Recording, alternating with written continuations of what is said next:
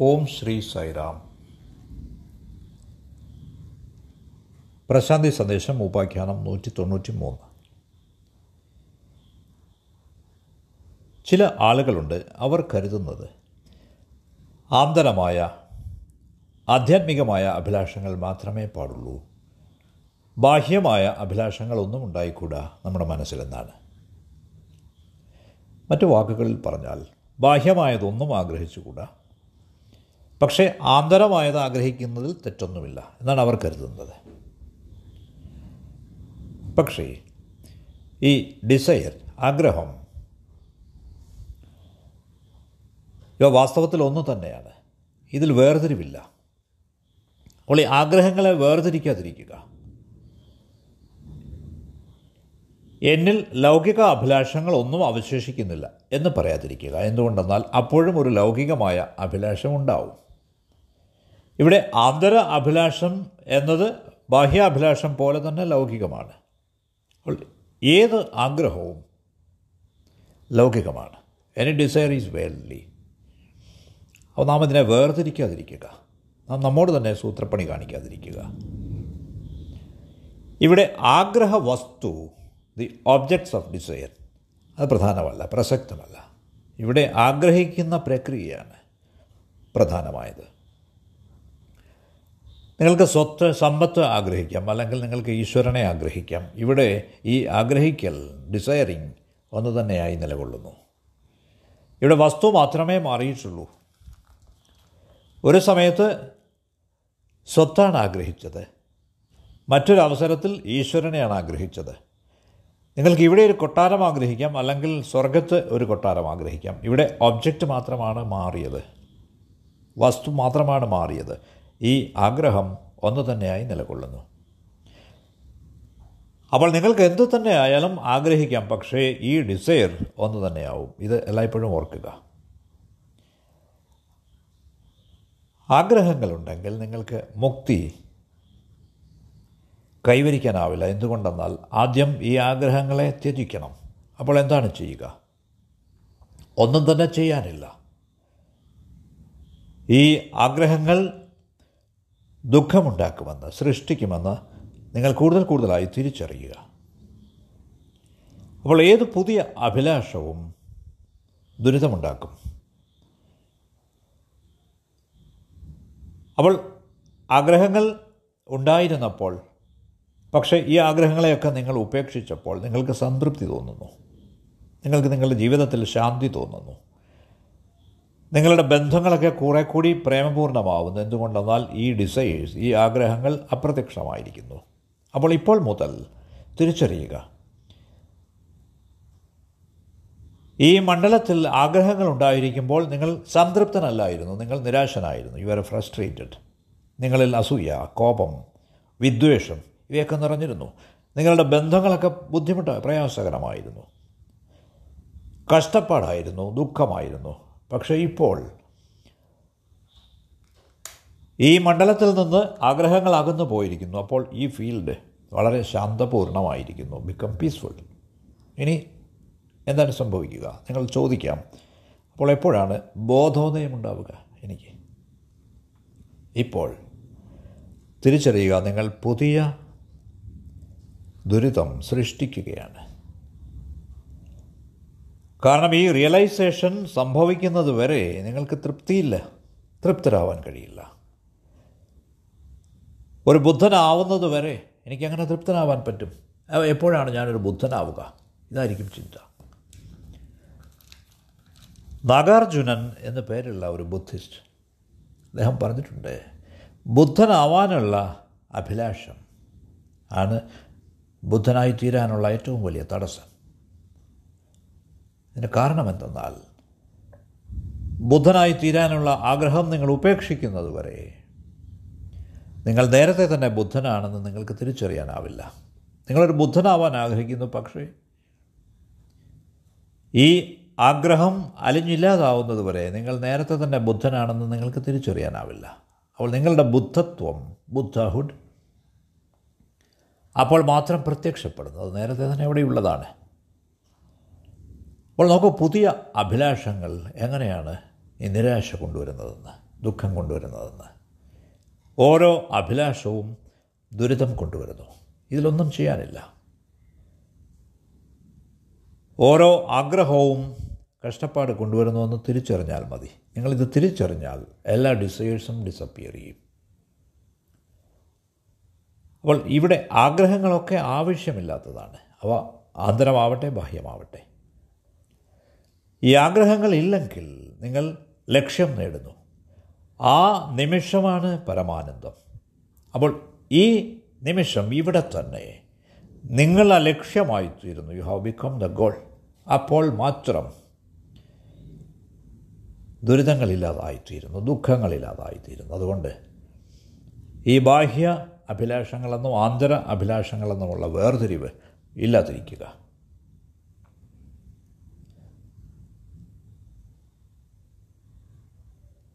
മനസ്സത്രയ്ക്ക് സൂത്രക്കാരനാണ്. It is so cunning അത് നിങ്ങളെ ചതിച്ചുകൊണ്ടിരിക്കും. അത് പറയും ഓക്കെ ലൗകിക അഭിലാഷങ്ങൾ ദുഃഖമുണ്ടാക്കുമെങ്കിൽ അവയെ വിട്ടേക്കൂ. ലൗകികമല്ലാത്ത അഭിലാഷങ്ങൾ കൊണ്ട് ഞാൻ തൃപ്തനാവാം. അപ്പോൾ ഇവിടെ ഓബ്ജക്റ്റ് മാറുന്നു വസ്തു മാറുന്നു. പക്ഷേ ഈ ആഗ്രഹിക്കൽ ഈ പ്രക്രിയ അങ്ങനെ തന്നെ നിലനിൽക്കുന്നു. അപ്പോൾ ഈ രീതിയിൽ ഒരുവൻ വളരെ ജാഗരൂകനായിരിക്കേണ്ടിയിരിക്കുന്നു. എന്തുകൊണ്ടെന്നാൽ ഈ മനസ്സ് മൈൻഡ് ഒന്ന് തന്നെയായി തുടരുന്നു. അത് വസ്തുക്കളെ നിരന്തരം മാറ്റിക്കൊണ്ടിരിക്കുന്നു. പക്ഷേ ഇന്നർ ക്വാളിറ്റി ഒന്ന് തന്നെയായി തുടരുന്നു. അപ്പോൾ നിങ്ങൾ ഈ അഭിലാഷങ്ങളെ എന്തു തന്നെ പേര് വിളിച്ചാലും അതിൽ വ്യത്യാസമൊന്നുമില്ല. മറ്റു വാക്കുകളിൽ പറഞ്ഞാൽ ബാഹ്യമായതിനു വേണ്ടിയുള്ള ഒരു അഭിലാഷം അല്ലെങ്കിൽ ആന്തരമായതിനു വേണ്ടിയുള്ള ഒരു അഭിലാഷം ഓബ്ജക്റ്റിലുള്ള ചേഞ്ച് മാത്രമാണ് മാറ്റം മാത്രമാണ്. മനസ്സ് അങ്ങനെ തന്നെ നിൽക്കുന്നു. അതിനെ ഉപേക്ഷിക്കുക. ഡ്രോപ്പ് ഇറ്റ് നിങ്ങൾ ബാഹ്യാഭിലാഷത്തെ ഉപേക്ഷിച്ച പോലെ തന്നെ നിങ്ങൾക്ക് ഈ അന്തരാഭിലാഷത്തെയും ഉപേക്ഷിക്കാനാവണം. ഇന്നർ ഡിസയറിനെയും അപ്പോൾ നിങ്ങൾക്ക് മനസ്സിലാവും.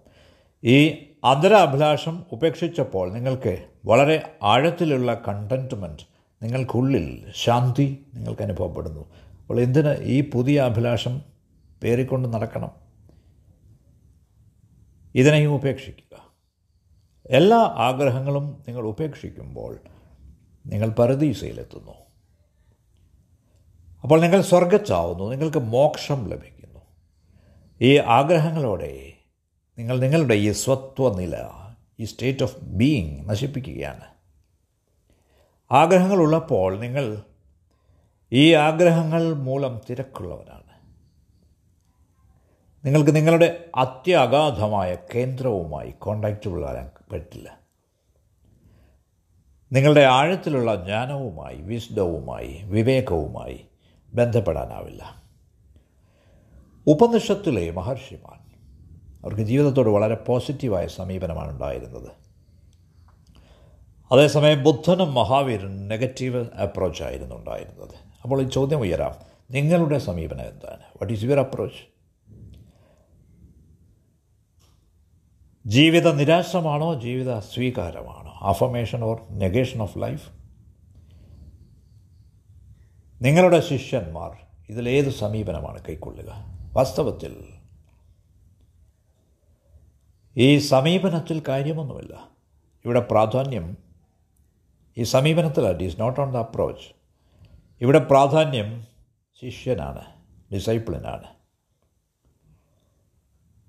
അപ്പോൾ നിങ്ങൾ ഇത് പിന്തുടരണം അല്ലെങ്കിൽ ഈ സമീപനം പിന്തുടരണം എന്ന് പറയാതിരിക്കുക. സ്വയം തീരുമാനിക്കുക. നിങ്ങൾക്ക് നെഗറ്റീവ് മനസ്സാണോ പോസിറ്റീവ് മനസ്സാണോ ഉള്ളതെന്ന്. നിങ്ങൾക്ക് പോസിറ്റീവ് മനസ്സാണെങ്കിൽ പോസിറ്റീവ് സമീപനം പോസിറ്റീവ് അപ്രോച്ച് പിന്തുടരുക. നിങ്ങൾക്ക് നെഗറ്റീവ് മനസ്സാണെങ്കിൽ നെഗറ്റീവ് അപ്രോച്ച് നെഗറ്റീവ് സമീപനം പിന്തുടരുക.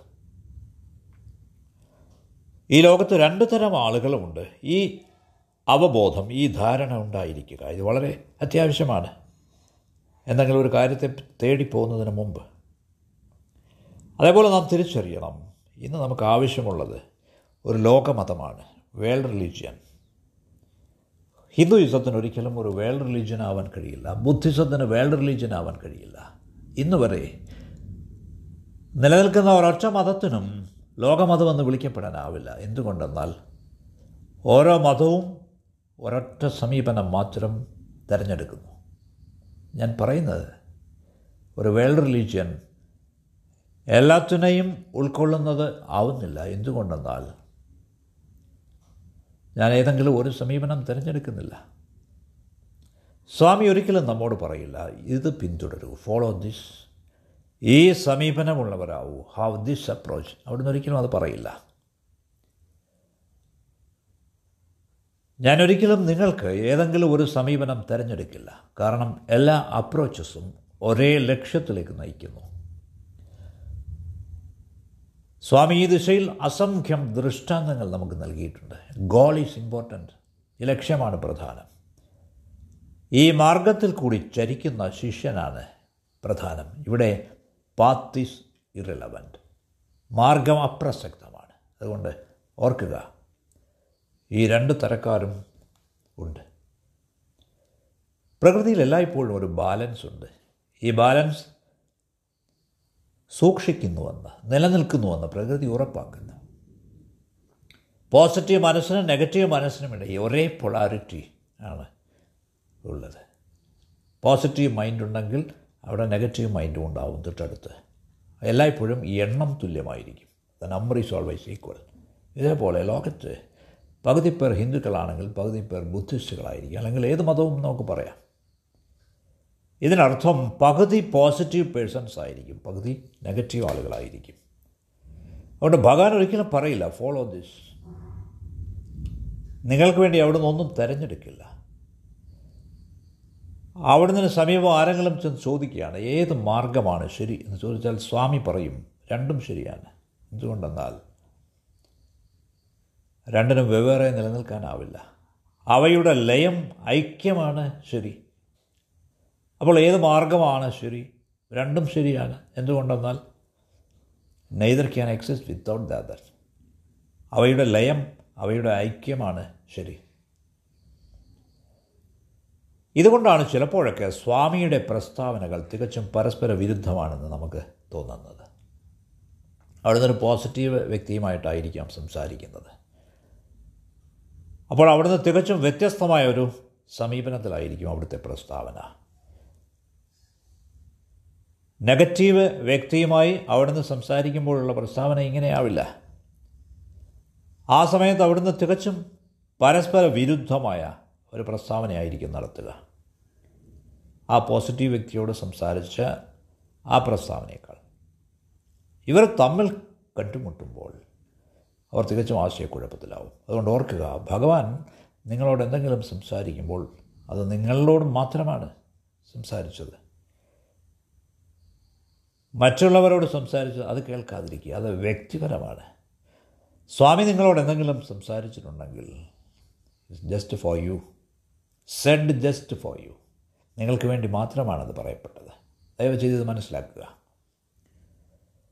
അപ്പോൾ ആരെങ്കിലും പറയുകയാണ് സ്വാമി എന്നോട് ഒന്ന് പറഞ്ഞു പക്ഷേ അതിന് സ്വാമിയിൽ നിന്ന് അവനോട് ഒന്ന് പറഞ്ഞു എനിക്ക് സ്വാമിയിൽ നിന്ന് കിട്ടിയ സന്ദേശം തികച്ചും വിരുദ്ധമാണ്.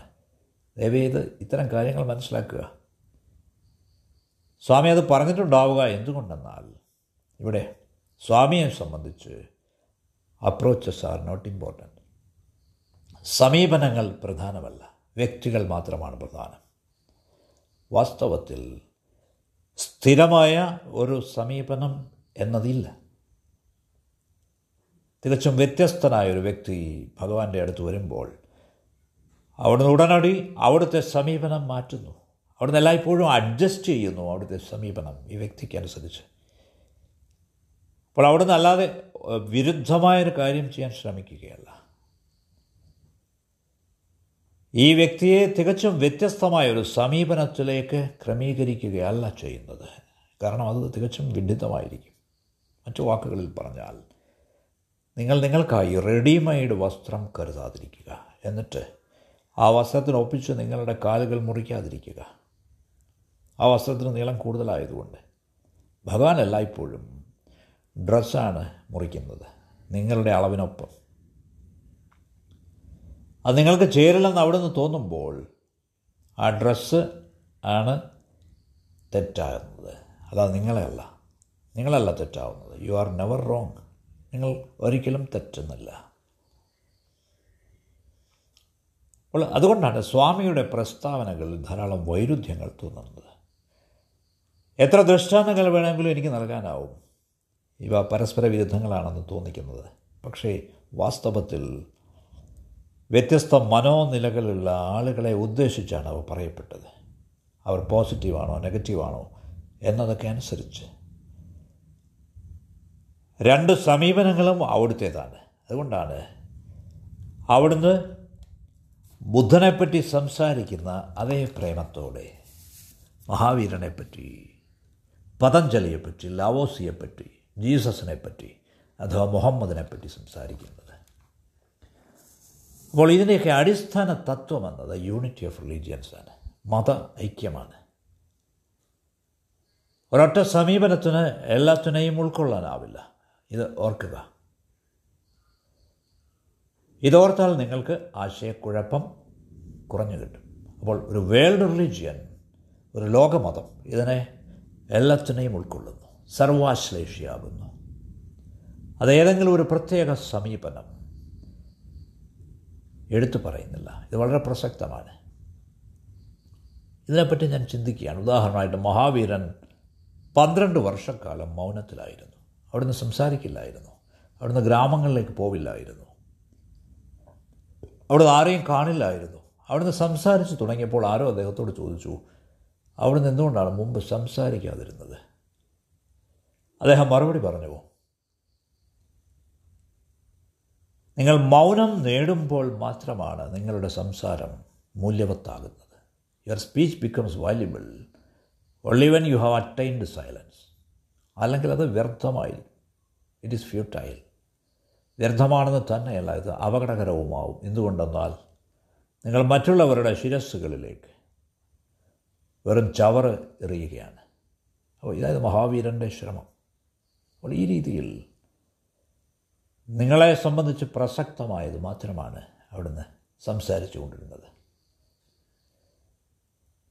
അത് നമ്മിലേക്ക് വരുമ്പോൾ നമ്മുടെ ആന്തര സംഭാഷണം അപ്രത്യക്ഷമാവുമ്പോൾ സ്വാമി നമുക്കുള്ളിലിരുന്ന് നമ്മോട് സംസാരിക്കുന്നത് നാം ശ്രദ്ധിക്കുമ്പോൾ നമ്മുടെ സംസാരം മറ്റുള്ളവർക്ക് തടസ്സമാവുന്നില്ല.